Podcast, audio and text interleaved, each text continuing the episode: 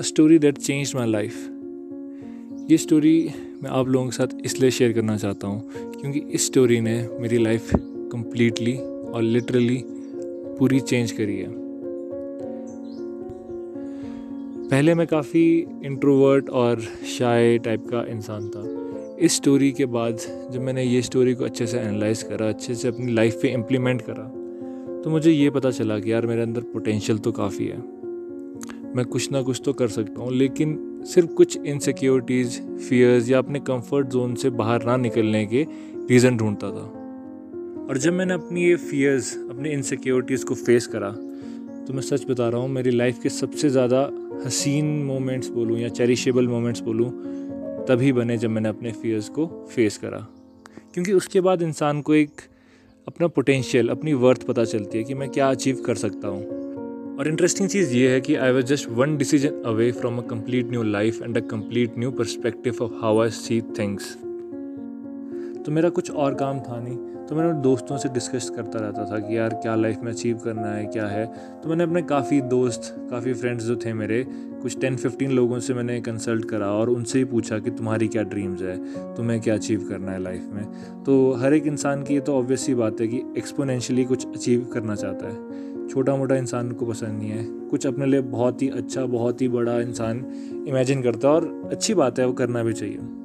तो मैंने पूछा सबसे, और सबसे ये भी पूछा था, तुम्हें क्या चीज़ रोक रही है? तो मैक्सिमम लोगों का जो आंसर था ना, उसमें ये दो चीज़ें काफ़ी कॉमन थी, ये जो दो प्रॉब्लम्स थी। एक थी लैक ऑफ़ कॉन्फिडेंस और दूसरा था सेल्फ डाउट जब ये चीज़ मैंने रियलाइज़ करी तो मैंने देखा, यार, इनका तो कोई फ़िज़िकल एविडेंस भी नहीं है। हाँ इंसान इन चीज़ों से क्यों डर रहा है? क्योंकि इसका कोई एविडेंस थोड़ी है, इसका कोई फ़िज़िकल अपीरेंस भी नहीं है। अगर आपको लैक ऑफ़ कॉन्फिडेंस है, लेकिन अगर आप अपने चेहरे पे नहीं आने दे रहे उसे तो कोई बता भी नहीं सकता कि आपको कॉन्फिडेंस की कमी है। सेल्फ डाउट भी सेम है।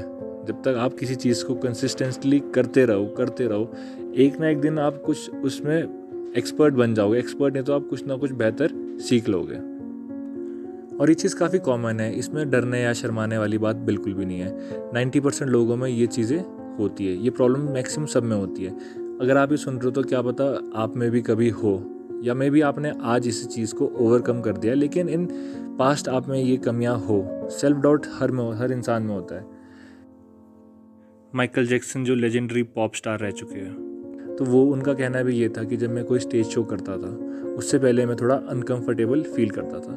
लेकिन सिर्फ़ आंसर इसका सोल्यूशन यही है कि उस चीज़ को अपने चेहरे पे नहीं आने देना।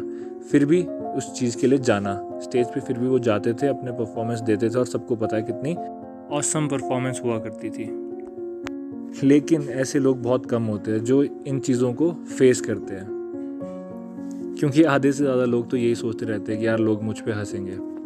तो चलो यार, मैंने आपको थोड़ा स्टोरी का ओवरव्यू तो दे दिया है। तो अब मेन स्टोरी पे आते हैं कि ये स्टोरी क्या चीज़ है। एक्चुअली ये एक स्टोरी भी नहीं है। ये एक सिनेरियो है। ये एक केस है जो आपका पर्सपेक्टिव चेंज कर सकता है। तो it goes like just imagine कि आप अपने सेवेंटीज़ या एटीज़ में है और आप अपने लास्ट मोमेंट में, यानी आप अपने डेथ बेड पे लेटे हुए हैं। ये तो आपको पता होगा, जब इंसान मरने वाला होता है तो ब्रेन की कुछ सेवन मिनट की एक्टिविटी रहती है, जब हमारी बॉडी डीएमटी प्रोड्यूस करती है। एक्चुअली इसमें कुछ टाइम की प्रेजेंस तो नहीं रहती तो हमें कुछ, लेकिन एक्सटर्नल वर्ल्ड में कुछ सेवन मिनट्स की एक्टिविटी रहती है। और जिसमें इंसान को पता नहीं लगता कि उसके साथ क्या हो रहा है, जिसमें अपना सारा पास्ट उसे दिखता है, उसके एक्शंस उसके रिज़ल्ट सब कुछ दिखता है। लेकिन इस एक्टिविटी के दौरान आपका दिमाग आपको, आपकी एबिलिटीज़ याद दिला रहा है, आपको अपने ड्रीम्स याद दिला रहा है, आपके हिडन टैलेंट याद दिला रहा है, आपका वो आइडिया याद दिलाए जो आपकी लाइफ कम्प्लीटली चेंज करने का दम रखता था। ये सब चीज़ें जो आपको आपकी लाइफ ने दी थी। लेकिन पता नहीं किस रीज़न की वजह से आपने अपने टैलेंट का यूज़ नहीं करा। अपनी ड्रीम को फॉलो करने की गट्स नहीं रखी। दुनिया को आप कभी अपनी लीडरशिप क्वालिटी नहीं दिखा पाए। और ये सब चीज़ें आपसे गुस्से में बोल रही है कि हम तेरे पास थे, हम तेरे अंदर थे, लेकिन तूने हमें कभी जीवन नहीं दिया। तूने हमेशा हमें अपने अंदर ही रखा और आज तेरे साथ हम भी ख़त्म होने वाले हैं। तो ऐसी रिग्रेटफुल लाइफ जीने से अच्छा अपने टैलेंट्स अपने एबिलिटी को यूज़ करो। अपनी ड्रीम्स अपने पैशन को फॉलो करो और दुनिया की मत सोचो यार। लोग सिर्फ़ उसे याद रखते हैं, जिस पे पहले हँसते हैं और बाद में उसकी काम की तारीफ़ तालियाँ मार के करते हैं। अगर इस स्टोरी से आपको कुछ सीखने के लिए मिला है या अपनी लाइफ के साथ कुछ रिलेट कर सकते हो तो मुझे कमेंट सेक्शन में ज़रूर बताइए।